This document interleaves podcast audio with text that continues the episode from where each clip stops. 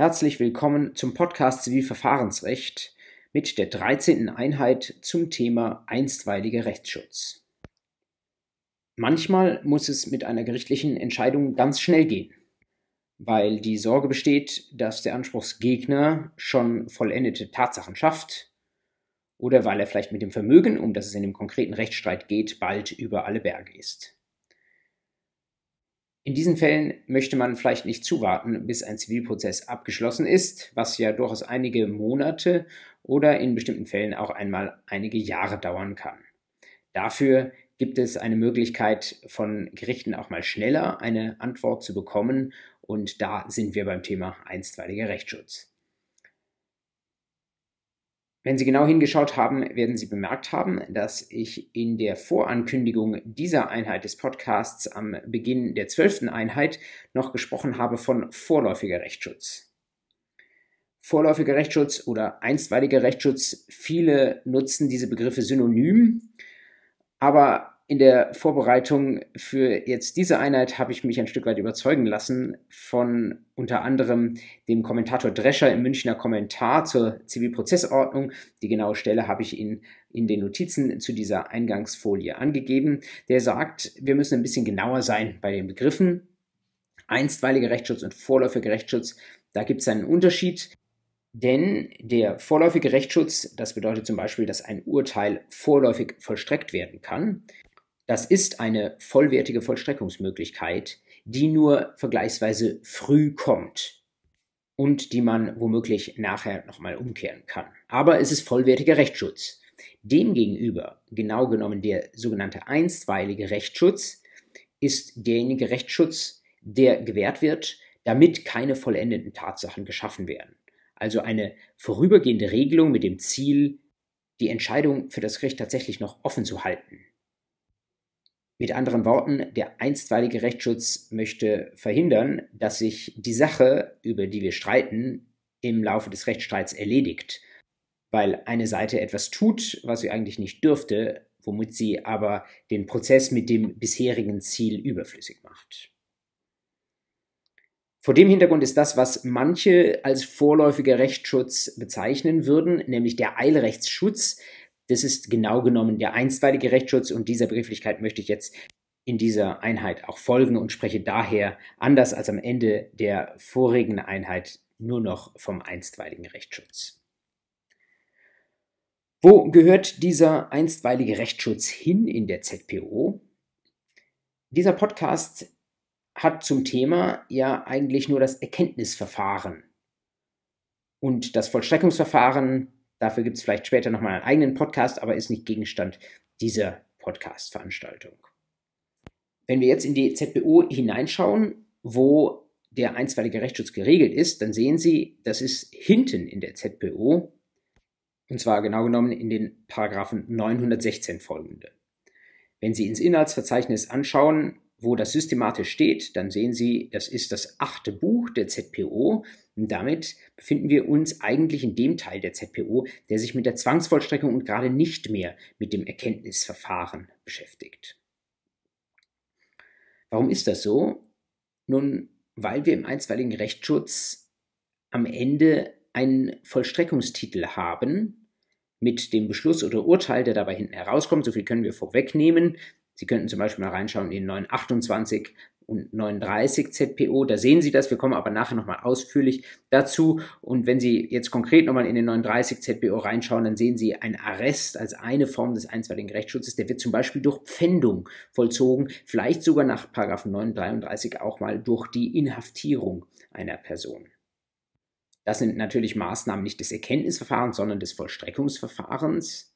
Also hat der einstweilige Rechtsschutz offenbar irgendwie zumindest eine Verbindung zum Vollstreckungsverfahren. Das kann man jedenfalls dann allerdings auch als Grund sehen dafür, dass wir das innerhalb der ZPO an dieser Stelle, nämlich im achten Buch, aufgehängt sehen.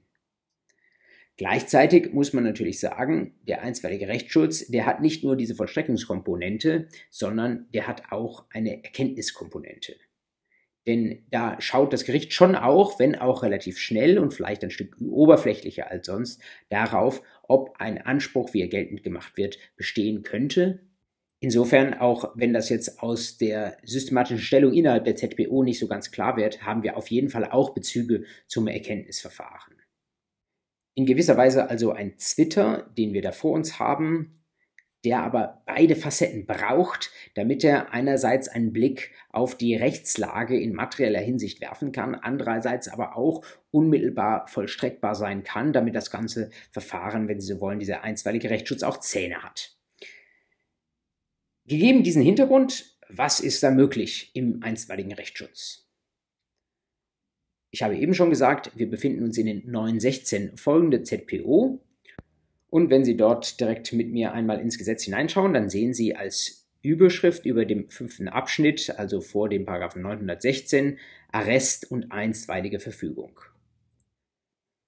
Und damit haben wir gleich schon die beiden wesentlichen Mittel des einstweiligen Rechtsschutzes bezeichnet. Arrest und einstweilige Verfügung. Und es wird Sie nicht wundern, wenn ich Ihnen jetzt sage, dass die nun nacheinander geregelt sind. Sie sehen, in 916 geht es zunächst mal los mit dem Arrest. Wir schauen gleich näher drauf, was das ist. Und wenn Sie weiter nach unten gehen, dann sehen Sie in Paragraph 935 steht etwas von einer einstweiligen Verfügung. Und vielleicht schauen wir auch direkt auf die Schaltvorschrift, den 936. Da sehen Sie für einstweilige Verfügungen gilt im Grundsatz erstmal das entsprechend, was schon für den Arrest zuvor formuliert wurde. Das bedeutet, bei der einstweiligen Verfügung in den 935 wird jetzt nicht nochmal alles wiederholt, was seit den Paragraphen 916 vorne über den Arrest gestanden hat, sondern das wird einfach entsprechend für anwendbar erklärt. Und was Sie dann in den Paragraphen 937 folgende nur noch finden, sind Sonderregelungen, die zwar nicht für den Arrest gelten, wohl aber für die einstweilige Verfügung. Wie unterscheiden sich diese beiden Formen des einstweiligen Rechtsschutzes? Um auf diese Frage eine Antwort zu finden, schauen wir direkt einmal in das Arrestrecht nochmal jetzt zuerst rein, nämlich in die 916.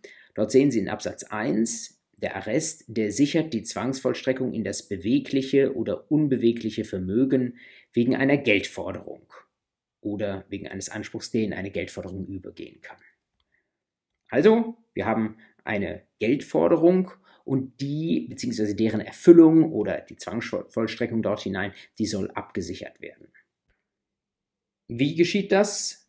Diese Absicherung von Geldforderungen kann zunächst mal in zwei Arten geschehen und diese zwei Arten stellen uns die Paragraphen 917 und 918 vor. Sie sehen dort in den Überschriften 917 dinglicher Arrest und 918 persönlicher Arrest. Wenn Sie sich am Rand etwas notieren dürfen, dann notieren Sie sich vielleicht neben den 917 mal den Paragraphen 930 und neben den Paragraphen 918 notieren Sie den Paragraphen 933.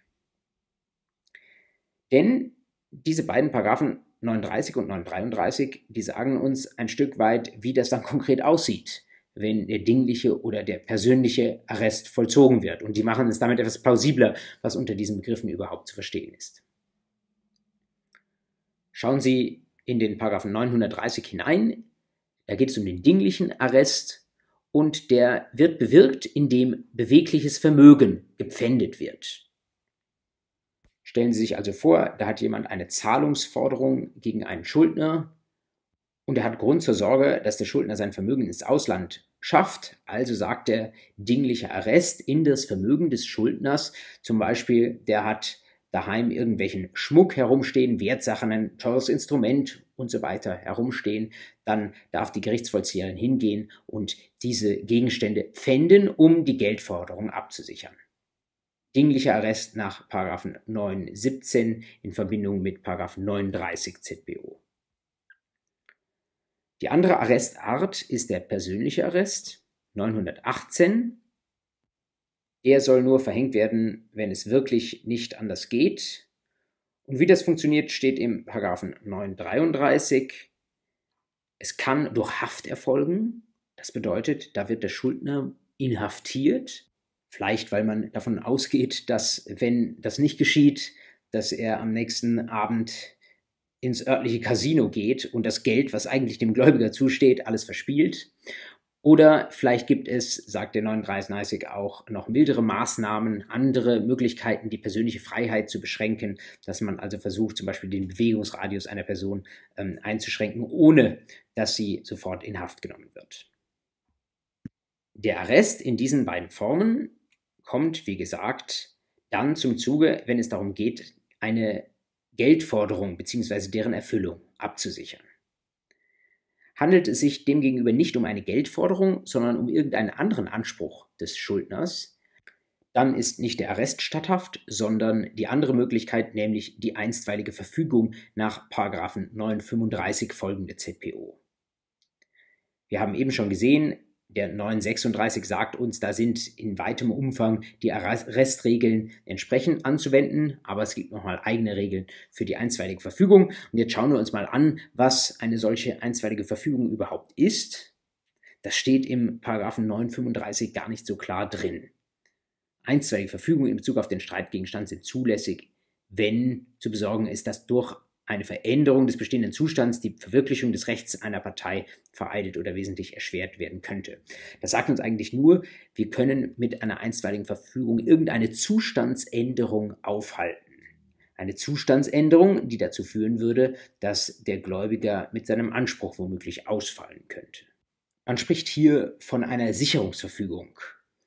Das ist nach dem Gesetz die Hauptform einer einstweiligen Verfügung. Es gibt aber noch eine andere, die im Gesetz vorgesehen ist. Sie findet sich in Paragraphen 940.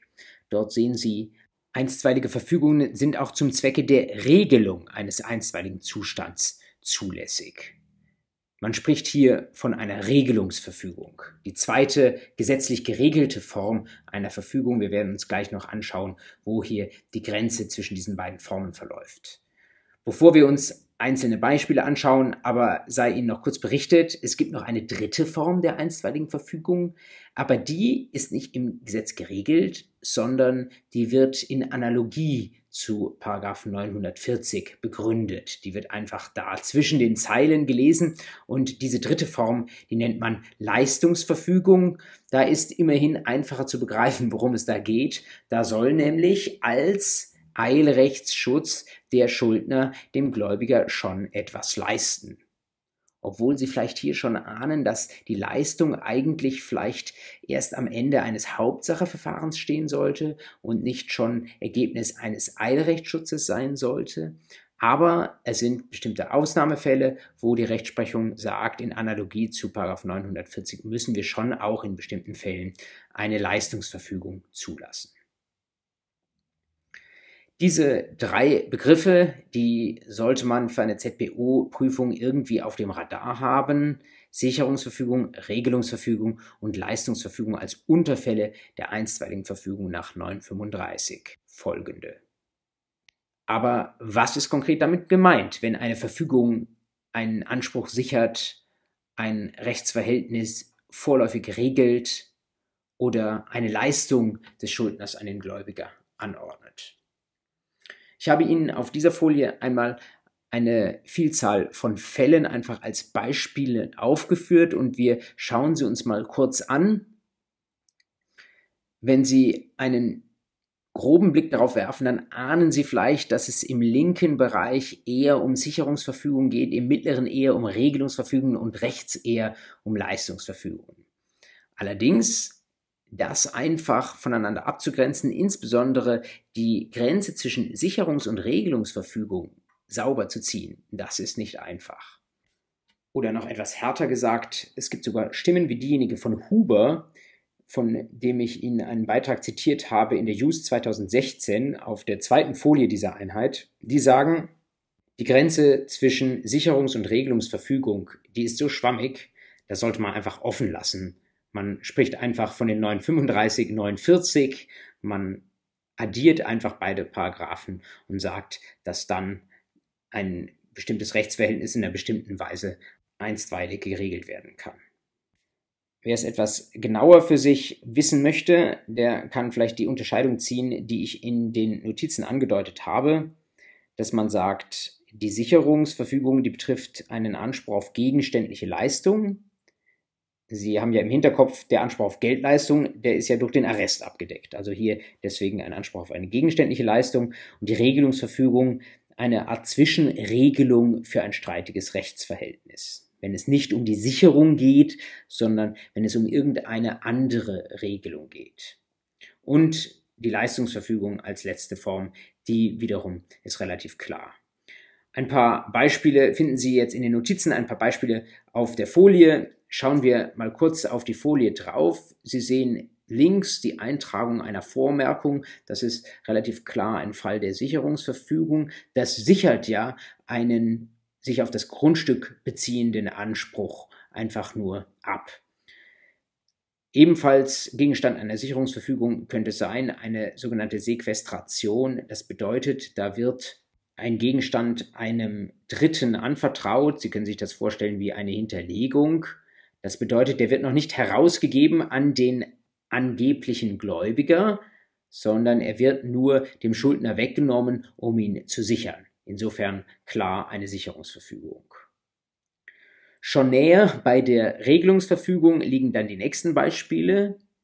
Eine Räumung einer Wohnung zum Beispiel könnte Gegenstand einer einstweiligen Verfügung sein, dass jemand die äh, Wohnung verlassen muss. Insbesondere dann, wenn von demjenigen, der da bisher in der Wohnung gehaust hat, Gefahren zum Beispiel für andere Nachbarn und so weiter ausgeben, sodass man sagt, da möchte man sicherstellen, dass jetzt nicht weitere Schäden verursacht werden.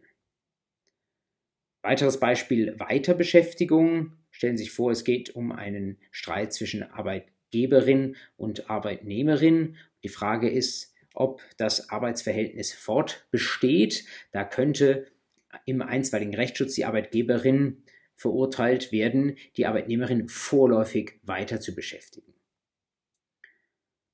Wenn es darum geht, ob jemand die Geschäftsführung für die Zukunft weiter ausüben darf, dann könnte eine einstweilige Verfügung, die dann wahrscheinlich eine Regelungsverfügung wäre, sagen, bis auf weiteres, lass mal deine Geschäftsführeraufgaben ruhen, um vielleicht dem Unternehmen, dessen Geschäfte du da gerne führen möchtest, nicht weitere Nachteile zuzufügen.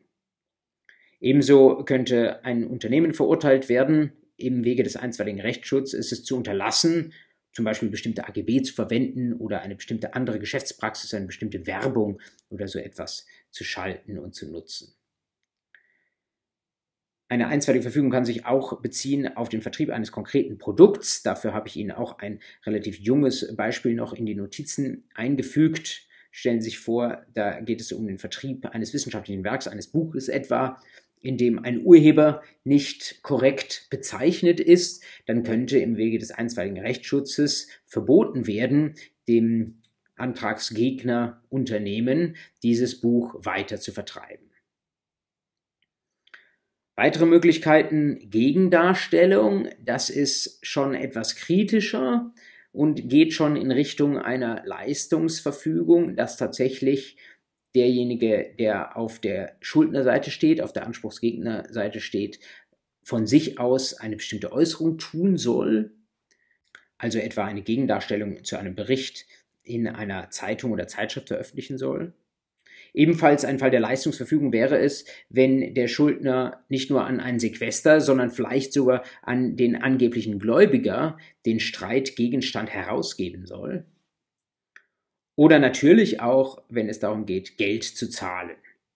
Also nicht nur zur Sicherung eines Geldzahlungsanspruchs das Vermögen zu blockieren, wie es Gegenstand des Arrests wäre, sondern im Wege einer Leistungsverfügung den Schuldner zu verpflichten, tatsächlich Geld an den Gläubiger zu zahlen. Sie ahnen schon, Leistungsverfügung ist eine Analogie, deswegen sehr vorsichtig muss man damit umgehen und wenn man eine Leistung des Schuldners an den angeblichen Gläubiger anordnet, dann läuft man immer Gefahr, dass man nicht nur einstweilig ein Rechtsverhältnis regelt, sondern direkt das tut, was eigentlich in der Hauptsache angestrebt ist. Und das ist eigentlich nicht das Ziel des einstweiligen Rechtsschutzverfahrens. Deswegen Wann immer es um eine Leistungsverfügung geht, sollte man sehr, sehr vorsichtig sein und wenn man geneigt ist dazu, diese Leistungsverfügung durchgehen zu lassen, dann sollte man zumindest das vorher als Problem aufwerfen. Jetzt nehmen wir einmal an, Sie brauchen konkret Eilrechtsschutz und Sie haben die Paragraphen 9, 16 folgende gelesen und sagen, da ist etwas für Sie dabei. Wie läuft ein einstweiliges Rechtsschutzverfahren ab? Oder mit anderen Worten, was wird da geprüft? Das müssen Sie vielleicht auch in einer Klausur einmal prüfen, wenn es darum geht, ob ein Antrag auf Gewährung einstweiligen Rechtsschutzes Erfolg hat. Ich fand meine dreischrittige Darstellung eines Prüfungsschemas aus der Berufungs- und Revisionseinheit so schick, dass ich diesen Dreischritt hier in anderer Farbe gleich noch einmal verwendet habe. Also mein sehr vereinfachtes Prüfungsschema. Erster Schritt Zulässigkeit, zweiter Schritt Begründetheit und dritter Schritt, was wird denn das Gericht dann entscheiden? Ein ausführlicheres Prüfungsschema mit den dazu relevanten Vorschriften sehen Sie in den Notizen zu dieser Folie. Wenn Sie darüber nachdenken, ob ein Antrag auf einstweiligen Rechtsschutz Erfolg hat, beginnen Sie mit der Zulässigkeit und dort fragen Sie zunächst einmal, welcher Weg ist denn hier eigentlich der richtige? Werden Sie einen Arrest beantragen, einen persönlichen oder einen dinglichen, oder werden Sie den Weg einer einstweiligen Verfügung gehen und welche Unterform der Verfügung ist dann die richtige? Das ist genau die Frage, die wir uns eben schon angeschaut haben. Dann sagt Ihnen der 920, bei der einstweiligen Verfügung, wie jetzt auch im Folgenden, verknüpft mit dem 936, die da, dieser Anwendungsvorschrift, dass Sie einen Antrag brauchen, ein sogenanntes Arrestgesuch oder einen Antrag auf Erlass einer einstweiligen Verfügung. Dann wäre der nächste Schritt, dass Sie das zuständige Gericht bestimmen. Die hierfür einschlägigen Vorschriften schauen wir uns kurz an. Beginnend mit dem Paragraphen 919, da steht drin, Zuständig ist sowohl das Gericht der Hauptsache als auch das Amtsgericht, in dessen Bezirk der mit Arrest zu belegende Gegenstand oder die Person, die in persönlichen Arrest zu nehmen ist, sich befinden. Was ist das Gericht der Hauptsache? Da können Sie sich daran notieren, wenn Sie das dürfen, den Paragraphen 943. Das ist das Gericht des ersten Rechtszugs, beziehungsweise wenn wir außergewöhnlicherweise schon mal in der Berufungsinstanz sind, dann sprechen wir hier vom Berufungsgericht geht es nicht um einen Arrest, sondern um den Erlass einer einstweiligen Verfügung, dann haben Sie die entsprechende Vorschrift im 937. Da arbeiten Sie also nicht mit der Verweisungsvorschrift des 936. Allerdings steht auch im 937 drin Gericht der Hauptsache. Auch da können Sie also einen Verweis dran machen an den 943. Der Sinn hinter dieser Regelung ist klar. Man möchte nicht, dass einstweiliger Rechtsschutz und Hauptsache Verfahren ohne Not auseinandergezogen werden. Da soll sich dasselbe Gericht damit befassen, damit nicht unnötig Ressourcen äh, verschlissen werden und sich nicht zwei Gerichte mit derselben Sache befassen müssen. Nächster Prüfungspunkt innerhalb der Zulässigkeit ist dann die Behauptung des Anspruchs, der dem Arrest bzw. dem Verfügungsgesuch zugrunde liegt. Also der materiell rechtliche Anspruch weswegen der Gläubiger glaubt, von dem Schuldner eine bestimmte Leistung verlangen zu können. Wichtig für die Zulässigkeit muss dieser Arrestanspruch oder Verfügungsanspruch nur behauptet werden. Das heißt, da genügt es, wenn da drin steht, worum es in dieser Sache geht. Und was ebenfalls behauptet werden muss, ist der Grund für den Arrest oder die Verfügung. Mit dem Arrest oder Verfügungsgrund ist eine gewisse Eilbedürftigkeit der Sache gemeint. Es muss also, wie das Gesetz sagt, zu besorgen sein, dass die Erfüllung oder Vollstreckung eines bestimmten Anspruchs deutlich erschwert oder verhindert würde, wenn man das jetzt einfach so im normalen Hauptsacheverfahren laufen lassen würde. Mit anderen Worten, Eilrechtsschutz soll es nicht einfach so geben, weil jemand sagt, ich möchte nicht auf mein normales erstinstanzliches Urteil warten, sondern Eilrechtsschutz soll es wirklich nur dann geben, wenn jemand sagt, ohne einen solchen Schnellschutz kann ich die Sache sofort knicken, weil dann mein Schuldner über alle Berge ist. Schließlich der letzte Punkt in unserer Zulässigkeitsprüfung, im Gesetz nicht so direkt beschrieben, aber umso wichtiger, dass Sie den auswendig auf dem Radar haben, keine Vorwegnahme der Hauptsache. Diesen Gedanken haben wir eben schon mehrfach erwähnt. Hier am Ende der Zulässigkeit ist er aufzuhängen, nämlich man möchte nicht, dass Eilrechtsschutz und Hauptsacheverfahren in Konkurrenz zueinander stehen oder dass einfach unter Berufung auf eine besondere Eilbedürftigkeit hier andersrum vollendete Tatsachen geschaffen werden. Das Eilrechtsverfahren ist ja dazu da, dass man verhindert, dass der Schuldner vollendete Tatsachen schafft.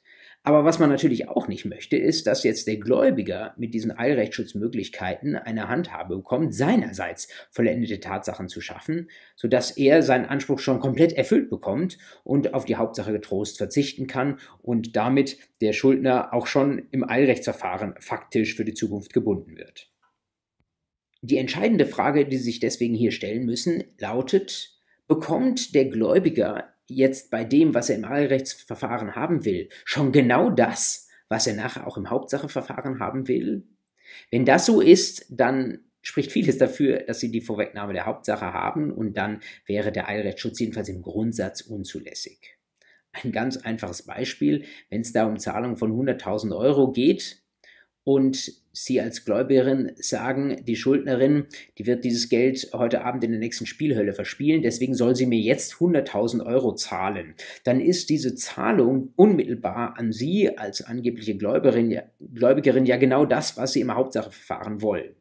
Hier hätten wir also eine Vorwegnahme der Hauptsache. Das wäre unzulässig Deswegen wäre hier maximal möglich, dass das Geld irgendwie anderweitig gesichert wird, aber nicht, dass es schon auf ihr Konto als das Konto der Gläubigerin fließt. Es gibt von diesem Grundsatz bestimmte Ausnahmen, insbesondere dann, wenn es zum Beispiel um Existenzgefährdung geht. Stellen Sie sich vor, Sie haben da einen Unterhaltsstreit und derjenige, der vermutlich unterhaltsverpflichtet ist, der möchte den Unterhalt nicht zahlen und das ist existenzbedrohlich für die unterhaltsberechtigte Person. In diesem Fall kann es tatsächlich mal sein, dass man die Vorwegnahme der Hauptsache zulässt. Aber das ist tatsächlich ein sehr, sehr großes Problem und das gehört diskutiert. Und wie Sie ähm, ahnen, das hängt häufig zusammen mit einer Leistungsverfügung. Häufig, wenn Sie eine Leistungsverfügung nutzen wollen, haben Sie dieses Problem der Vorwegnahme der Hauptsache. Deswegen an diesen Punkten müssen Sie diskutieren, bevor Sie weitermachen. Der zweite große Schritt bei der Prüfung einstweiliger Rechtsschutzmaßnahmen ist dann die Begründetheit. Wenn Sie sagen, der Antrag ist als solcher zulässig, dann prüfen Sie die Begründetheit. Und hier kommt es zentral wiederum auf den Arrest- oder Verfügungsanspruch und den Arrest- oder Verfügungsgrund an. Also einerseits den materiellrechtlichen Anspruch, der auch im Hauptsacheverfahren noch geltend gemacht wird, und andererseits den besonderen Grund für die Nutzung des Eilrechtsschutzes, also in der Regel die Dringlichkeit der Sache oder die Gefahr, dass die Schuldnerin stiften geht. Während Sie diese beiden Punkte in der Zulässigkeit nur behaupten mussten, müssen Sie jetzt glaubhaft machen. Was bedeutet glaubhaft machen? Da verweist uns der Paragraph 920 Absatz 2 in den Paragraphen 294. Und Sie erinnern sich vielleicht an eine Folie, die wir in einer früheren Einheit uns da schon mal in Zusammenhang mit Beweismitteln angeschaut hatten. Im 294 Absatz 1 steht drin, Sie können bei der Glaubhaftmachung alle Beweismittel verwenden, die Sie auch für den strengen Beweis kennen und die dort zugelassen sind. Also Sachverständige, Augenschein, Parteivernehmung, Urkunden, Zeugen und sie können aber zusätzlich auch die eidesstattliche Versicherung nutzen. Was bedeutet eidesstattliche Versicherung? Das bedeutet, dass man an Eidesstatt eine bestimmte Tatsache versichert. Dafür ist keine besondere Form erforderlich, sondern das kann man letztlich einfach so auf einem Blatt Papier machen. Man muss allerdings wissen, man kann nur an Eidesstadt eine Tatsache versichern und unter Beweis stellen damit, wenn man diese Tatsache tatsächlich auch innerhalb der eigenen Wahrnehmung hat. Also ich kann nur etwas an Eidesstadt versichern, was ich selbst gesehen habe. Beispiel, wenn ich sage, ich habe da einen Kaufvertrag mit dem Schuldner geschlossen und ich mache einen kaufvertraglichen Anspruch geltend, diesen Kaufvertrag habe ich aber nur mündlich geschlossen, dann müsste ich eigentlich einen Zeugen herzitieren. Aber das geht nicht so schnell, sagt uns auch der 294 Absatz 2, das ist zu langsam für den Eilrechtsschutz. Deswegen könnte ich hier an Eidesstadt versichern, dass ich seinerzeit mündlich mit der Gegenseite einen Kaufvertrag geschlossen habe. Das war natürlich Gegenstand meiner eigenen Wahrnehmung, weil ich, wenn es denn so war, selbst dabei war. Was ich hingegen nicht an Eidesstadt versichern kann, sind Dinge, die ich nicht selbst gesehen habe. Also, wenn ich da behaupte, dass meine Prokuristin irgendeine Sache gesagt hat, bei einem Treffen mit der Gegenseite. Ich sage aber, ich war selbst nicht dabei, sondern ich will nur unter Beweis stellen, dass meine Prokuristin das gesagt hat. Dann kann ich das nicht selbst an Eidesstadt versichern, weil ich ja unzweifelhaft gar nicht dabei war. Die ZPO ist hier einigermaßen großzügig mit dem Beweismittel, weil es natürlich schnell gehen muss im Eilrechtsschutz, also soll ich ein Beweismittel nutzen dürfen, das relativ gut zugänglich ist. Aber gleichzeitig soll sich das Gericht natürlich dann auf die Wahrheit dessen, was da eidesstattlich versichert wird, auch tatsächlich verlassen können. Deswegen gibt es eine strafrechtliche Absicherung dafür. Da erzähle ich Ihnen wahrscheinlich auch nichts Neues. In Paragraph 156 ist die vorsätzliche falsche Versicherung an Eidesstatt unter Strafe gestellt und auch die fahrlässig falsche Versicherung an Eidesstatt steht nach Paragraph 161 StGB unter Strafe. Also wenn man da irgendetwas versichert, dann muss man echt auch aufpassen, dass das richtig ist. Sonst ist natürlich eine große Versuchung für die Gegenseite da, mal der Staatsanwaltschaft Bescheid zu sagen. Und schließlich, wenn Sie das Ganze jetzt nicht aus der Warte einer Partei, der Antragstellerin betrachten, sondern aus der Warte der Richterin, was genügt jetzt, damit eine Sache glaubhaft gemacht ist? Das ist letztlich eine Frage der individuellen Überzeugung. Da braucht es aber eben nicht die volle Überzeugung, die Sie anderswo kennen, sondern es reicht eine überwiegende Wahrscheinlichkeit. Wenn also Sie als Richterin meinen, das, was dort als Verfügungsanspruch dargetan ist oder als Verfügungs Grund behauptet ist, das ist überwiegend wahrscheinlich so, wie es geltend gemacht wurde, dann reicht das für die Glaubhaftmachung. Das betrifft naturgemäß nur die Tatsachen, über die ich da spreche. Was zur Rechtslage zu sagen ist, das muss nicht glaubhaft gemacht werden, denn das Recht, das muss das Gericht selbst kennen. Dazu brauchen wir nichts unter Beweis zu stellen. Es gibt eine Ausnahme zu dieser Glaubhaftmachung, die habe ich Ihnen auch in die Notizen hier noch hineingeschrieben, nach 921 ZPO. Wenn es um einen Arrest geht und es gelingt mir nicht, den Verfügungsanspruch oder Verfügungsgrund glaubhaft zu machen, dann kann ich unter Umständen trotzdem einen Arrestbefehl erwirken, wenn ich Sicherheitsleistung aufbiete. Da geht es ja um Geld beim Arrest und da sagt halt die ZPO, wenn es um Geld geht und ich bin gewillt, einen bestimmten Betrag, wenn Sie so wollen, zu hinterlegen, dann wird es wohl so sein, dass es mir tatsächlich darum geht, dass ich befürchte, dass die Sache hier dringlich ist, keinen Aufschub, Aufschub gewährt, dass hier die Schuldnerin stiften geht. Deswegen glauben wir da, wenn jemand bereit ist, Sicherheitsleistung zu äh, leisten, dem glauben wir das ein Stück eher, dass tatsächlich ein ähm, Arrestanspruch oder ein Arrestgrund besteht. Was macht das Gericht aus diesen womöglich glaubhaften Tatsachen für Arrestanspruch und Arrestgrund oder Verfügungsanspruch und Verfügungsgrund. Es entscheidet, es hat dabei allerdings nach 921 und so ähnlich steht es auch in 938 ein Ermessen. Und zwar ein Ermessen nicht nur bei der Würdigung jetzt der Tatsachen was ja immer eine Frage der Würdigung des Gerichts ist, sondern auch ein Ermessen dabei, ob es nun sinnvoll ist, tatsächlich den Eidrechtsschutz durchzuziehen und ein entsprechendes ähm, Arrestbefehl oder eine entsprechende ähm, Sicherungsregelungs- oder Leistungsverfügung zu erlassen. Wie geht das dann konkret, wenn das Gericht sich dazu entscheidet? Hier sagt uns der Paragraph 922 Absatz 1 Satz 1, das geht auf zwei Arten, nämlich einerseits durch Urteil, Endurteil und andererseits durch Beschluss. Endurteil deswegen, weil das einstweilige Rechtsschutzverfahren völlig getrennt ist vom Hauptsacheverfahren. Deswegen heißt es ein Endurteil. Das schließt dieses einstweilige Rechtsschutzverfahren ab. Völlig getrennt von der Hauptsache. Aber eben nicht immer ein Endurteil, sondern manchmal gibt es auch einen Beschluss, und zwar dann, wenn vorher keine mündliche Verhandlung stattgefunden hat. In diesen Fällen ohne mündliche Verhandlung, weil es so dringend war, hat die gerichtliche Entscheidung nur einen gewissen Vorläufigkeitscharakter, wie wir gleich sehen werden. Da gibt es nämlich die Möglichkeit, dass die Antragsgegnerin widersprechen kann und damit das Verfahren nochmal neu aufnehmen lassen kann. Sprechen wir davon, was tun Sie als Antragsgegnerin, wenn Sie eine entsprechende Verfügung oder einen Arrestbefehl kassiert haben? Wie können Sie dagegen vorgehen? Es gibt im Grundsatz zwei Möglichkeiten, nämlich einmal, ich sehe diese einstweilige Rechtsschutzmaßnahme schon vorher kommen und will mich quasi schon ex ante dagegen wehren. Und die zweite Möglichkeit ist, ich habe diese Maßnahme des Gerichts schon kassiert und will mich dann anschließend dagegen wehren.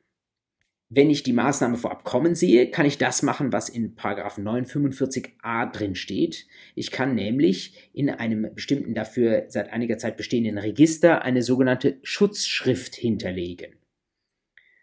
Das bedeutet, ich kann einen Verteidigungsschriftsatz quasi vorbeugend in einem Gerichtsregister hinterlegen, weil ich ahne, da wird jemand wahrscheinlich in Zukunft gegen mich einstweilige Rechtsschutzmaßnahmen beantragen, aber ich werde damit nicht einverstanden sein und kann dann vielleicht nicht schnell genug reagieren, vielleicht weil das Gericht sagt, eine mündliche Verhandlung brauchen wir nicht oder dauert uns zu lang. Und für diese Fälle, dass ich nicht von dem einstweiligen Rechtsschutz ohne gehört zu werden überrollt werden möchte, hinterlege ich einfach schon vorab eine Schutzschrift. Der Standardfall dafür ist, dass ich zuvor abgemahnt worden bin. Ich weiß ja sonst nicht unbedingt aus heiterem Himmel, dass da jemand gegen mich einstweilige Rechtsschutzmaßnahmen ergreifen wird. Deswegen häufig, wenn ich abgemahnt werde, auf diese Abmahnung aber nicht in der gewünschten Weise reagiere, weil ich glaube, dass die Abmahnung unberechtigt ist, dann habe ich Anlass dazu, in einem Register eine entsprechende Schutzschrift zu hinterlegen. Gelingt mir das nicht und ich habe nun einen Arrest oder eine einstweilige Verfügung kassiert, dann kann ich in bestimmten Fällen Widerspruch einlegen. Was sind das für Fälle? Das steht in der Widerspruchsvorschrift des 924 drin, Absatz 1. Gegen den wohlgemerkt Beschluss, durch den ein Arrest angeordnet wird, findet Widerspruch statt. Und wir hatten ja zuvor schon in 922 gesehen, einen Beschluss gibt es immer dann, wenn keine Zeit war für eine mündliche Verhandlung. Das bedeutet, eine mündliche Verhandlung muss es geben, wenn es sie vorher gibt, wunderbar, dann kann die Sache schon mit einem Endurteil abgesprochen, abgeschlossen werden. Aber wenn dafür keine Zeit war, dann ergeht eben die Entscheidung nur als Beschluss und dann kann ich dagegen Widerspruch einlegen und, so sagt es dann der 924 Absatz 2, so nachträglich eine mündliche Verhandlung erzwingen. Ganz klar, das ist Folge des Gehörsgrundsatzes, ich muss mich auch als Antragsgegner irgendwie erklären können. Und wenn dazu vor der entsprechenden Rechtsschutzmaßnahme keine Zeit war, dann muss es die Möglichkeit geben, hier über den Widerspruch das nachzuholen. Wenn das geschieht, die mündliche Verhandlung wird auf einen Widerspruch hin nachgeholt. Dann kann natürlich danach ein Endurteil ergehen. Das steht dann im 925 Absatz 1 drin. Und da kann entweder das, was zuvor geschehen ist, aufgehoben werden, es kann abgeändert werden, es kann aber auch bestätigt werden. Und dann haben wir dieses Endurteil und das ist dann wie in einem ganz normalen Klageverfahren. Dagegen können Sie wiederum beim entsprechenden Streitwert oder entsprechenden Bedeutung in die Berufung gehen. Gleichwohl ist all das eben nur das Eilrechtsschutzverfahren und noch nicht das Hauptsacheverfahren. Es ist nun zunächst einmal eine Entscheidung des Antragstellers, ob er auch im Hauptsacheverfahren noch seine Rechte verfolgen will. Es könnte ja sein, dass schon angesichts des einstweiligen Rechtsschutzverfahrens der Antragsgegner klein beigibt und ein Hauptsacheverfahren damit gar nicht mehr erforderlich ist. So ähnlich können Sie sich das vorstellen wie bei einem Mahnverfahren auf eine Mahnung eines Mahngerichts wird mancher vielleicht einfach leisten und dann ist die Sache erledigt, dann kann man sich das Streitverfahren sparen. Allerdings sagt man, dieses einstweilige Rechtsschutzverfahren, das ist doch so einschneidend, dass es eine Möglichkeit geben soll, wie ich nicht nur als Antragsteller, sondern auch als Antragsgegner erreichen kann, dass ein Hauptsacheverfahren durchgeführt wird. Und das steht im Paragraphen 926 ZPO drin. Wenn ich als Antragsgegner eine Maßnahme des einstweiligen Rechtsschutzes kassiere, vielleicht dagegen, weil vorher keine mündliche Verhandlung zustande gekommen ist, Widerspruch einlege, dann aber die Maßnahme gegen mich bestätigt wird, dann muss ich es nicht bei diesem Eilrechtsschutzverfahren lassen, sondern dann kann ich von dem Antragsteller verlangen, dass er gegen mich Klage erhebt. Mit anderen Worten, als Antragsgegner habe ich, wenn denn die Maßnahme gegen mich bestätigt wird, dann habe ich ein Recht auf ein ordentliches Verfahren. Nicht nur Eilrechtsschutz, sondern auf ein ordentliches Verfahren. Und wenn denn der Antragsteller auf diese Eilrechtsschutzmaßnahme besteht, dann muss er sich auch im Zweifel auf ein solches Verfahren einlassen. Ich kann ihn also kurioserweise zur Klage gegen mich verpflichten. Kommt es dann zum Hauptsacheverfahren und obsiegt derjenige, der eigentlich zunächst eine einstweilige Rechtsschutzmaßnahme kassiert hatte, dann versteht sich von selbst, dass diese einstweilige Rechtsschutzmaßnahme aufgehoben wird. Das ergibt sich auch aus dem Paragraphen 927 Absatz 2. Das sind, wenn Sie wollen, veränderte Umstände, wenn sich im Hauptsacheverfahren dann ergibt, dass der ursprünglich geltend gemachte Verfügungsanspruch nicht begründet war. Wenn es dazu kommt, ist es natürlich gleichwohl für denjenigen, der die Rechtsschutzmaßnahme zu seinen Lasten kassiert hatte, sehr, sehr unbefriedigend. Weil er in der Hauptsache gewonnen hat und weil er vorher im einstweiligen Rechtsschutz eine Maßnahme gegen sich hat dulden müssen, die sich im Nachhinein als ungerechtfertigt herausgestellt hat. Und das kann nicht nur ein schlechtes Gefühl bringen, das kann auch sein, dass das handfeste wirtschaftliche Nachteile mit sich bringt, wenn man sich an eine solche Verfügung halten muss. Wir hatten ja uns vorher angeschaut, was alles Gegenstand einer solchen Arrests bzw. einer solchen Verfügung sein kann, dass sie also zum Beispiel die Geschäftsführung aus den Händen geben müssen, dass sie eine bestimmte Werbung vielleicht vorläufig unterlassen müssen, dass ein Buch nicht weiter vertrieben werden kann ähm, oder dass sie ähm, bestimmte Räumlichkeiten vorübergehend aufgeben müssen. Vor allem dann, wenn es sich um ein Unternehmen handelt, das wirtschaftlich am Markt tätig ist, dann folgen daraus in der Regel Gewinneinbußen. Und wenn sich nun im Nachhinein herausstellt im Hauptsacheverfahren, dass dieses Unternehmen gar nichts falsch gemacht hat, dann gibt es tatsächlich, sagt die ZPO, auch einen Grund dafür, dass solche Schäden, die da bei dem Antragsgegner entstanden sind, tatsächlich auch vom ursprünglichen Antragsteller ersetzt werden. Die Anspruchsgrundlage dazu finden Sie im Paragraphen 945. Schadensersatzpflicht steht drüber und gemeint ist tatsächlich eine materiell-rechtliche Schadensersatzpflicht. Das ist also ein materiell-rechtlicher Anspruch, der ganz versteckt hier hinten in der ZPO zu finden ist. Erweist sich die Anordnung eines Arrestes oder einer einstweiligen Verfügung als von Anfang an ungerechtfertigt, so ist die Partei, die die Anordnung erwirkt hat, verpflichtet, dem Gegner den Schaden zu ersetzen, dem aus der Vollziehung der angeordneten Maßregel entstanden ist. Wenn Sie das versuchen umzumünzen in ein Prüfungsschema, dann kommt ungefähr das raus, was Sie auf dieser Folie sehen. Sie brauchen zunächst eine Entscheidung im einstweiligen Rechtsschutz, die sich im Nachhinein als von Anfang an fehlerhaft darstellt. Dann brauchen Sie natürlich einen Schaden, also zum Beispiel eine Gewinneinbuße. Dann brauchen Sie Kausalität. Das bedeutet, Sie müssen zeigen, dass es diesen Schaden nicht geben würde, wenn es diese einstweilige Rechtsschutzmaßnahme nicht gegeben hätte. Und schließlich können Sie dazu schreiben, dass sich dieser Schadensanspruch naturgemäß gegen denjenigen richtet, der Antragsteller im ursprünglichen einstweiligen Rechtsschutzverfahren war. Wichtig, was Sie nicht brauchen und was deswegen auch in 49 nicht drinsteht, ist Verschulden. Mit anderen Worten, das ist ein ziemliches Risiko für jemanden, der im einstweiligen Rechtsschutzwege vorgeht. Wenn Sie als Rechtsanwältin jemanden beraten, der sich überlegt, ob er Eilrechtsschutz in Anspruch nimmt, dann müssen Sie ihn genau genommen auch darüber beraten, dass wie in den meisten Fällen vor Gericht ein bestimmtes Risiko besteht, dass man verliert. Und wenn man Pech hat und man gewinnt am Anfang und man verliert am Ende, dann sieht sich die Mandantin womöglich einem solchen Haftungsanspruch nach 945 ZPO ausgesetzt. Die Beträge, die da aufgerufen werden, das sind keine Kinkerlitzchen. Ich habe Ihnen ein Beispiel des BGH mitgebracht und in die Notizen hineingeschrieben, kommt aus dem Jahr 2006 und aus der Rechtsberatungsbranche.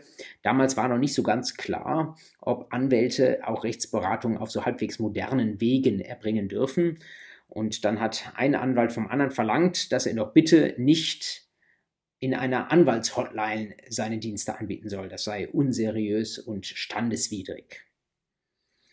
Und er hat tatsächlich im Eilrechtsschutz auch Erfolg gehabt und dann musste der Antragsgegner vorläufig seine Hotline-Rechtsberatungstätigkeit aufgeben, ungefähr ein halbes Jahr lang.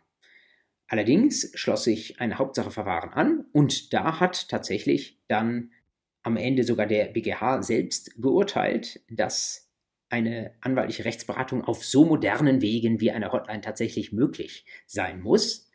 Das bedeutet, es stellt sich im Nachhinein heraus, dass dieser Eilrechtsschutzantrag ähm, des einen Anwalts gegen den anderen nicht gerechtfertigt war. Und daran hat nun der seinerzeitige Antragsgegner angeknüpft und hat gesagt, jetzt hätte ich gerne meine Gewinnausfälle von dir als Schadensersatz nach 945 ZPO ersetzt. Und das Ganze ging wieder vor den BGH, ist dann wieder zurückverwiesen worden, aber der BGH hat klar gesagt, das ist im Grundsatz auf jeden Fall möglich, selbst wenn ein Verdienstausfall in sechsstelliger Höhe geltend gemacht war. Es war sogar auch geltend gemacht, dass aus der daraus resultierenden finanziellen Notlage Lebensversicherungen gekündigt werden mussten. Also ein Fall, wo jemand tatsächlich durch den Eilrechtsschutz in eine missliche Lage gebracht wurde und dann gesagt hat, wenn ich am Ende sehe, das war nicht rechtmäßig, dann stoße ich mich, wenn Sie so wollen, am Antragsteller des Eilrechtsschutzverfahrens wieder gesund.